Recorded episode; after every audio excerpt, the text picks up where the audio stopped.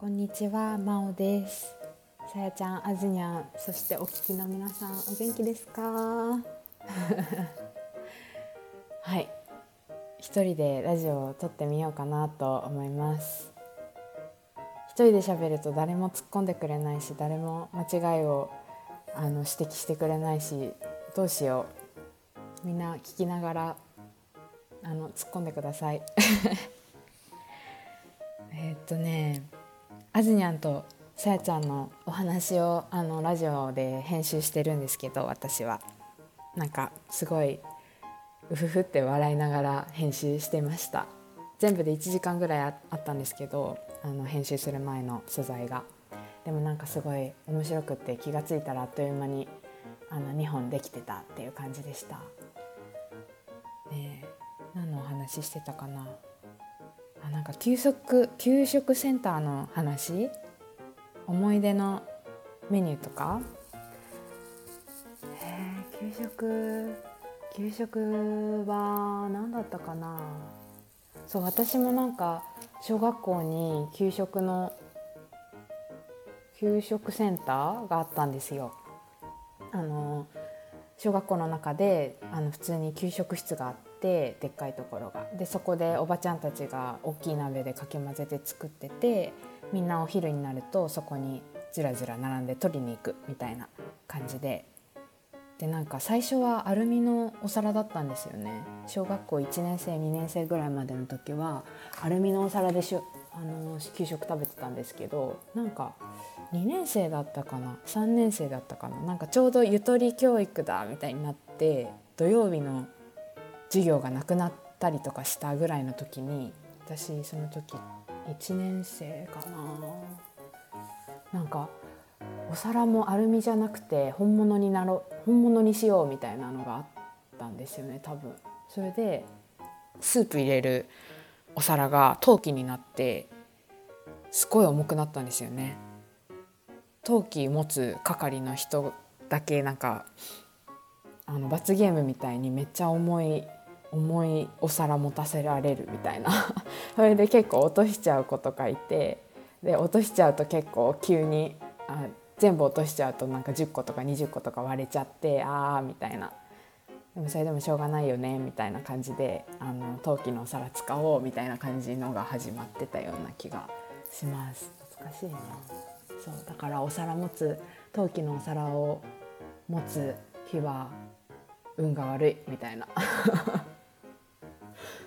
でも毎日毎日ローテーションだったから次の日はこれ次の日はこれみたいな感じで、あの1週間ずっとそれ持ち続けるっていうことはなかったんですけどなんかそんな感じですよね。給食当番。懐かしいな。うん。なんか私好きな給食っていうか給食の思い出っていうとあのチーズとかに紙がついててめっちゃめっちゃ言葉選びが雑なんですけど チーズにチーズってあのアルミに包まれてるじゃないですか。アルミホイルみたいなやつに。パッケージにロロゴ？チーズですよっていうシールが貼ってあるみたいな。でそれが何だったのかな？んかそれを集めてたんですよね。なんかチーズって書いてあるけどそれ以外になんか神奈川県のあ私神奈川県で神奈川県の県の花とか何だったかななんか日本各地のお祭りとかなんかイラストが書いてあってなんか結構集めるのが楽しいみたいな感じだったんですよ。でそれペリって剥がしてあのお道具箱の中に入れてたりとかしましたあと友達にもらったりとかなんか集めるの好きでやってましたねチーズだけだったかな？なんかチーズだけだったかな？うん。なんかそんなことやってたな。あと牛乳を飲まなかったんですよ。牛乳をなんか乳糖不対症だったのでなんか牛乳飲めませんって親が学校に言っててだから牛乳飲まなくてそしたら牛乳嫌いな子とかに「鈴木はずるいな」みたいなことをすごい言われてました。あ名前言っちゃった。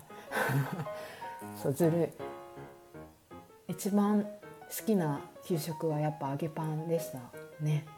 揚げパンって全国で出てるのかな？なんか揚げたパンに揚げたコッペパンみたいなやつにジャリジャリの砂糖がついててめっちゃ美味しい。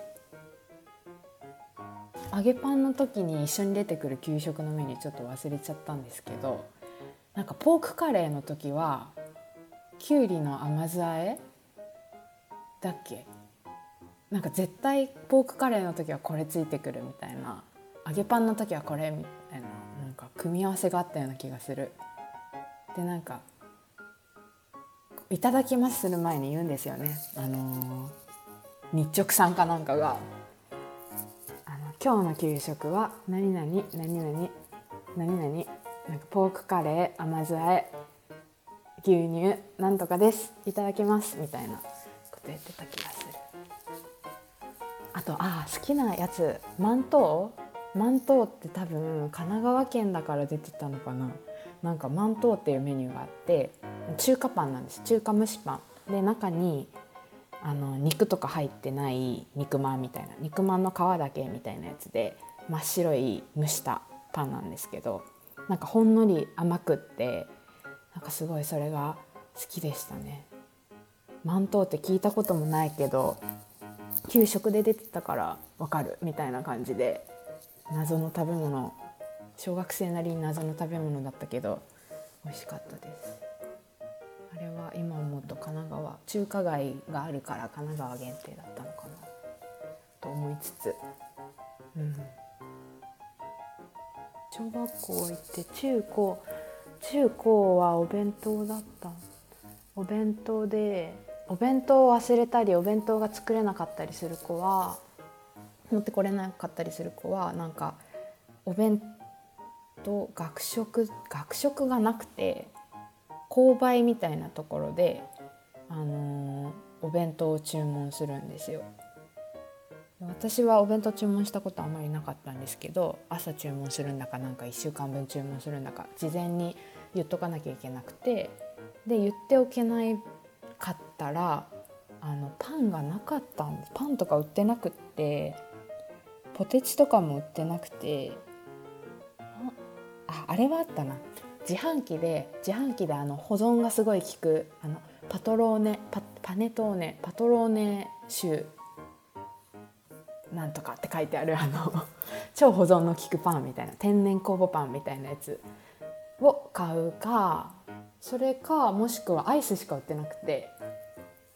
だからああとその日にその日にあのパンを仕入れていて焼きそばパンとかなんかちょっとしたお惣菜のパンは朝購買に並んで朝っていうかお昼の時間に購買に並んでたけどそれも多分30個20個30個ぐらいしかなくてあの全校生徒何人だったんだろう。1学年400人が6学年で2400人？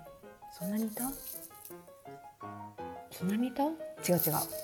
1学年200人だ。1学年200人が6学年で1200人1000人1200人ぐらいいたのかあのパンとか20個30個ぐらいしか置いてない。で先生も買いに来るんで。だから本当にパンとかなくなっちゃってお昼休みになったらすぐあの走って買いに行かないとないみたいな。あるいはなんかもう3時間目の後ぐらいに行かない。23時間目ぐらいに行かないとないみたいな。感じだったからもうご飯忘れちゃったらお弁当忘れちゃったらアイスしか食べれないみたいな感じだったな。で私あんまりお弁当忘れるとか持ってこれなかったみたいなことなかったけどアイスばっか食べてたあのあのアイスが一番お腹にたまるんですよね。あのとか言って全然名前が出てこないんですけどビスケットサンド？ビスケットサンドだったかな。なんか結構手のひらサイズぐらいのビスケット2枚にあのアイスが2 3センチぐらいの分厚いバニラアイスバニラビーンズ入ったバニラアイスが挟まってるみたいなやつ。あれが一番カロリーが高くてお腹に溜まってあのクッキーだし。ご飯としていいみたいな。そうでなければモナ王モナ王だったかな。記憶がすごい曖昧だけどモナカ。あのパリパリのモナカにチョコは挟まってるやつ。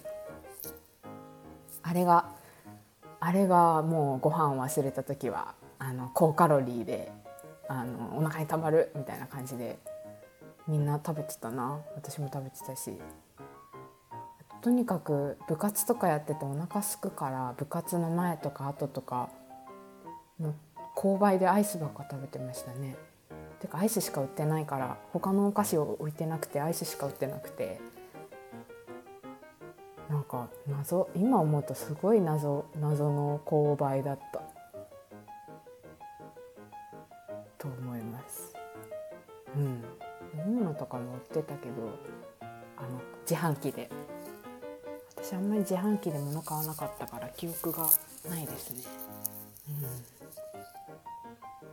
て感じだったな。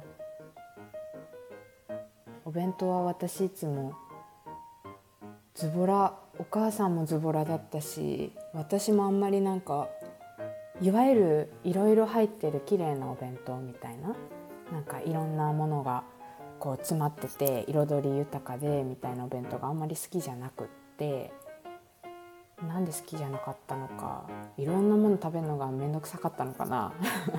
なんか好きじゃなくてそれでお母さんに別にこういうのじゃなくていいよって言ったらお母さんも面倒くさがりだから「ああじゃあいっか」みたいな感じでなんかもうスパゲッティドーンみたいなオムライスドーンみたいなお弁当でしたね私。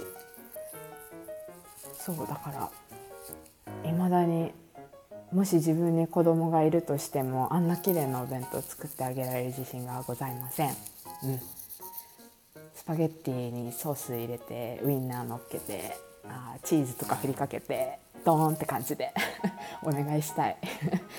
私もそれでいいやって思ってる感じ。はい。そう。なんかさやちゃんとあずにゃんのお話によるとあのー、お葬式の時期を決めたいと。人生の中で3回ぐらい30年ごとにお葬式がでお葬式ができるんじゃないかとそしたら人生がねまたもう一回新たな気持ちでスタートできて2度美味しいみたいな。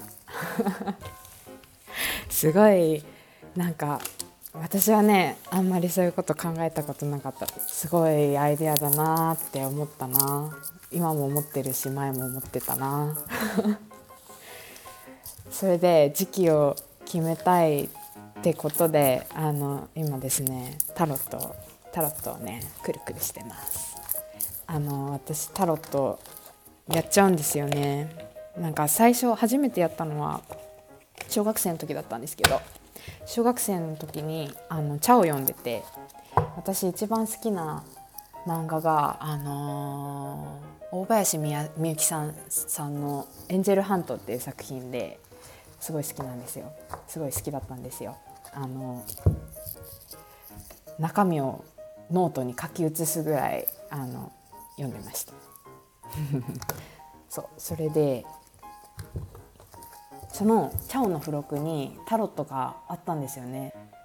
12大アルカナタロットって大アルカナと小アルカナがあってあの簡単にやる方は12枚13枚？あ分かってない。よく分かってないけど。まあそのぐらいの枚数でできてあと小アルカナも含めるっていうもうちょっと大きい全部のタロットデッキ全部使うみたいになると50何枚とかでやるみたいな感じになってるんですけどそのチャオの付録は大アルカナだけ10何枚か12枚13枚だけついててみたいなちっちゃいあの簡易的なタロットだったんですけど全部大林美幸さんが先生が 漫画家の方がもう全部書き下ろして書いたらしくってなんか本当にね可愛くって私今でも持っててそのタロットカード、まあ、それを小学生の時にチャオの付録でゲットしてやってみたら本当によくよく当たるっていうか良くないだろうなと思って占うとやっぱ良くない結果が出るしみたいなところがなんか当たってるぞみたいに思ったのがきっかけですね。それからずっとやってたわけじゃないけど、まあ、そのタロットカードは好きでずっと持ってて大学生になったりとかした時に改めてなんかいろいろ迷うことがあったりとかしてタロットカードやってみようかなと思ってやってみたりとかしてでその後本格的にっていうかあの大アルカナだけじゃなくて小アルカナも含めたあのコンプリートデッキみたいな 50枚のデッキのカードもやってみや見たいかもと思って興味本位で買ってみたんですよ多分。ってみてやってみてみたいなのがきっかけかな最近の。それで最近は私あのドイツに住もうかなとか仕事辞めてドイツ行こうかなとか思ったりしたりしてすごい迷うことがあったのでめっちゃタロットでなんかどの家がどの家に住むのがいいとかドイツに行くのは何月がいいとかそんなことをやったりしてあまずいな。ちょっと自分の判断力も、あのー、信じれるようにならなきゃなと思いつつもでもすごくなんかいろいろ面白いですね。面白い。なんか自分の無意識みたいな無意識潜在意識で考えてたことがこうタロットに聞いてもらうことによってタロットで出してもらうことによってなんかあ改めて自分ってこう思ってたかもって思ったりそのことに納得したりとかすることができて、うん、面白いなって思ってます。うん、というわけで今シャッフルし終わったから出してみようかな。えっ、ー、となんだっけ。30歳になる来年？来年？今2022年2023年の何月にそのお葬式？第1回お葬式 やったらいいか。見てみよう。えっと12月あ1月からあの12月までとりあえず1枚ずつ出してみようと思います。良さそうな楽しそうな良さそうな時にが何月かっていうのを見てみようかな。1月。1月ペンタクルの82月。えっ、ー、とこれねフランス語でタロットカードが書いてあってえっ、ー、と何これ？えっ、ー、とクイーンソードのクイーン2月3月3の反対4月力のカード5月、えー、これはソードの26月あめっちゃ LINE が来てる。めっちゃ LINE が来てるよ。しかもあずにゃんとさやちゃんのいる LINE だ。123456 6月ソードの87月カップのキングの逆。8月。エンペラー皇帝。9月。死のカード。お9月ね。10月。ワンドの逆。ワンドのエースの逆。10, 10月ねこれ。11月、えーと、ジャッジメント。審判のカードの逆。12月。ペンタクルの3うんなるほど。そうですね。そうね。死のカードが出たし9月がいいんじゃない？です。死のカード。なんか何死神のカードなんだけど何あのもう文字通りお葬式っていうか何かを終わらせてまた新しくあの再生する時みたいなカード。9月がいいんじゃない？なんかね2人の誕生日の真ん中？真ん中？あれ？もうちょっと真ん中よりもさやちゃんよりか。だけど時期もいいのかも。なんか1月からいくと1月は修行のカード。うん、もしかしたらちょっと早すぎるね。そりゃそうだけどさ。なんかちょっとまだまだコツコツやることがあるかもしれない。で、えーと、ソードのクイーンのカードが2月、うん、なんかスパスパッと決めていく感じ。なんかちゃんと正しいことやってこうみたいな感じ。まあ、だーって言っていくと長くなる。長くなるけど長くなるけど9月がいいんじゃない？っていう感じかな。で死のカードだしね。カードとしてはなんかこう力のカード、まあ、ちゃんとやるぞみたいな2月とか。あと力力のカードが出た。12344月か。4月も良さそうだし。うんそうね。あと皇帝のカードが出た8月もなんかしっかりやってくぞって感じはするかもしれないけど葬式にいい時期はどれですかっていうので何を選んだらいいのかなって思うけど「です」が出てるからね。死のカードが9月に出てるから9月なんじゃないのかな。うん、9月がいいと思う。9月にしよう。9月にするのはどうかしら？何週目かも出したい？9月の何週目にするか出します？じゃあ出しちゃおうかな。1週目2週目3週目4週目ね。そうシャッフルしてる間になんですけど。昨日ねカラオケ行ったんですよ。あの私ベルリンに住んでるんですけどカラオケとかねないからこっち。あのそういうアミューズメント的なものないんで昨日友達とご飯早めに食べ終わって「えー、なんかまだ6時だね」みたいな「どこ行く?」みたいな「なんかする?」みたいなって「なんか楽しいことしたいね」って言ってボーリング行くかあのー、なんだっけスイミング スイミングジム行ってスイミングするかあとボルダリングやってみるか映画見るかみたいな何する？みたいな。ベルリンちっちゃい町だからなんかもうすぐすぐねあのどっか行けちゃうからあのなんかする？みたいに言ってて。で私すごいなんかその日朝から朝バイトしてたんですけどパン屋さんで。パン屋さんでバイトしてた時になんかめちゃくちゃ歌いたくなって。なんクリスマスも感じたくなって。私クリスマスになると賛美歌歌ったりクリスマスソング歌ったりしちゃいたいたちの人なんですけどなんかバイト中に音楽をいつもねあの選んでいいんですよ選んで流せるんですけど「ああ今日ちょっと賛美歌流してもいいですか?」って言って クリスマスソング流してあとディズニーとかも流してなんかめっちゃ私だけが分かるなんかあの歌の日 めっちゃふんふん歌いながらあのパン屋の掃除してたんですよ。っていう感じもあってなんかカラオケ行きたいって思ってカラオケ行きたいなって言ったら「えあるんじゃない?」ってなってで行ったわけですよ。なんか韓国の韓国カラオケでした。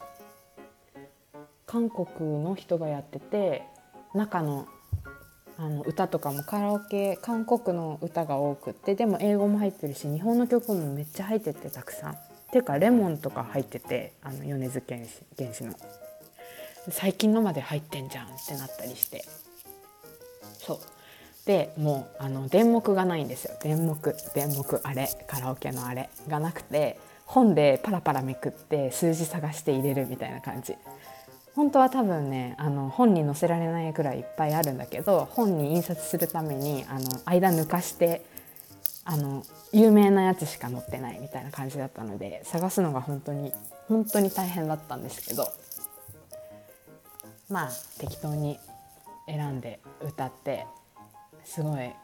楽しかったですね。ちょっとちょっと後でまたこの話しようあの今シャッフルできたからお葬式の9月のお葬式何週目がいいか見ていきますね。1週目をカップのクイーン2週目。えっ、ー、とソードの63週目。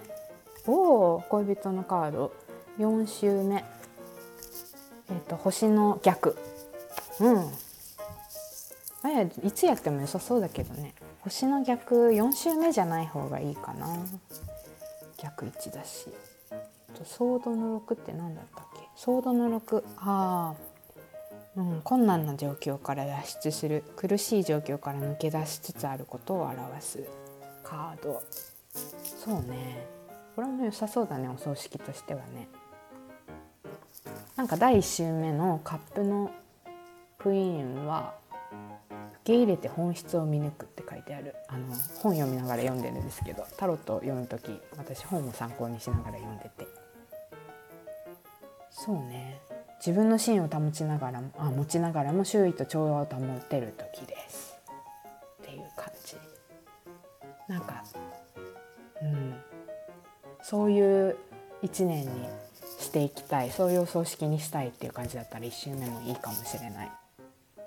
そうね、で2週目がソードの6だからなんかこう大変なことがもし大き多かったりしたんだったら困難な状況から脱出していくカードだから新しい未来に向かっていくぞみたいな。移動していくぞっていう感じをが第2週かな、うん、これも良さそう。あの組織として。で第3週は恋人のカードなのでうんとうんなんか心地いいなとか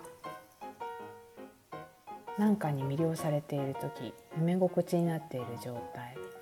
なんか自分の行動をね選び取るっていう意味もあるみたい。なんかこう禁断の果実を食べるっていう選択を自ら行ったっていう背景からなんかそういう自分で選択していくっていう意味合いもあるみたいだからなんかそうやって未来を作っていこうみたいな気持ちでやるのも良さそう。そうね、で4週目の星の逆星はね星はいいカードなんですけどね逆位置なんでなんか希望のカードなんですよ。希望のカード明るい未来にねなんか進んでいこうっていう感じのカードなんですけど進んでいけそうみたいな。でも逆になってるからうんなんかその目標が高すぎてなんか何も実らずに流れちゃうとかうまく未来につながらないっていう感じがするかな。逆で出てるっていうのを捉えると。うん、なのでなんか穏やかにやるなら1周目。新しい未来に向かっていくぞって感じだったら2周目。うん自分で選んでいくんだっていう感じだったら3週目かな。参考にしてください。9月の9月の123週目がおすすめです。私も参加したいな。私あんまり自分のお葬式したいってうんそこまで思わなかったりするけど参加はしたいな。そう。さっきのお話の続きをするとそうカラオケ行ったんですよ。カラオケねちょっとちょっとだけ話しとこう。なんかそう電目じゃなくて本だったっていう話。本の中でペラペラめくって予約入れて。でしかもカラオケがカラオケボックスじゃなくてみんなで大きい大広間じゃないけど大きい部屋にカラオケが1個あって知らない人たちもいるみたいなスタイルで私たち行った時が友達と行ったんですけど行った時が7時だ開店直後だったから最初はなんかもう貸し切り状態でなんか3人 ,3 人でずっとなんか歌い続けるみたいな好きなもの。でもう踊れるみたいな。ダンスフロアじゃないけどなんかめっちゃ広いから日本のカラオケってあんまり踊りたいって思わないっていうか狭いですよね。机のと机もあって椅子もあってその机と椅子の間しか立てないみたいな感じだけどじゃなくてもっとなんかもっと広い広いからなんかいくらでもなんかリズム取れるみたいな感じで楽しかったんです。でその後なんか一人でドイツ人の人が来て全然入れてくみたいな。気にせずどんどん曲入れてってあどうぞどうぞって感じでみんなでシェアして歌っていく感じ。でその人もなんか韓国語が読めるみたいで韓国の歌歌ったりとかしてました。で結局その日はそんなに混んでなかったのかな。私たち3人とあともう一人その女の人とあと私たちが帰る頃に2人ぐらい入ってきてなんかめっちゃめっちゃ歌ったんですよね。入場料が600円ぐらい。でワンドリンク頼んでなんか何時間でも入れる感じでなんかすごい良かった。久しぶりに歌って気持ちよかったです。なんか日本人じゃないことを言ったから日本語の歌歌うのちょっとどうしようかなって迷っちゃったりしたのしたりもしたけどあの恋愛レボリューション歌ったよ。恋愛レボリューション。ちょっとその子友達日本語わかるから超いい感じの意味が分かってちょちょちょいい感じってめっちゃ盛り上がって楽しかった。もうなんかベルリンにはそことあともう一個ぐらいしかそのカラオケ屋さんみたいなところないらしい。でもすごい知れてよかったです、うん、というわけでこんな感じで長くなっちゃうので終わりにしようかなと思います。なんかだんだん喋れるようになってきたけどあ早いね。喋ってると30分早い。そう。あのさやちゃんとあずにゃんのラジオへの返事お返事ラジオっていうことであのあんまり編集編集ねそんなに切ったり貼ったりできてないんですけどまあいっか「えー」とか「あー」とか言ってるけど、まあ、その辺の間みたいなのも 楽しんでもらえるわけじゃないか。楽しんではもらえないけどちょっとあの感じ取ってもらえたらまあいいかっていう感じでゆるゆるやっていけたらいいかな。じゃあまたまたね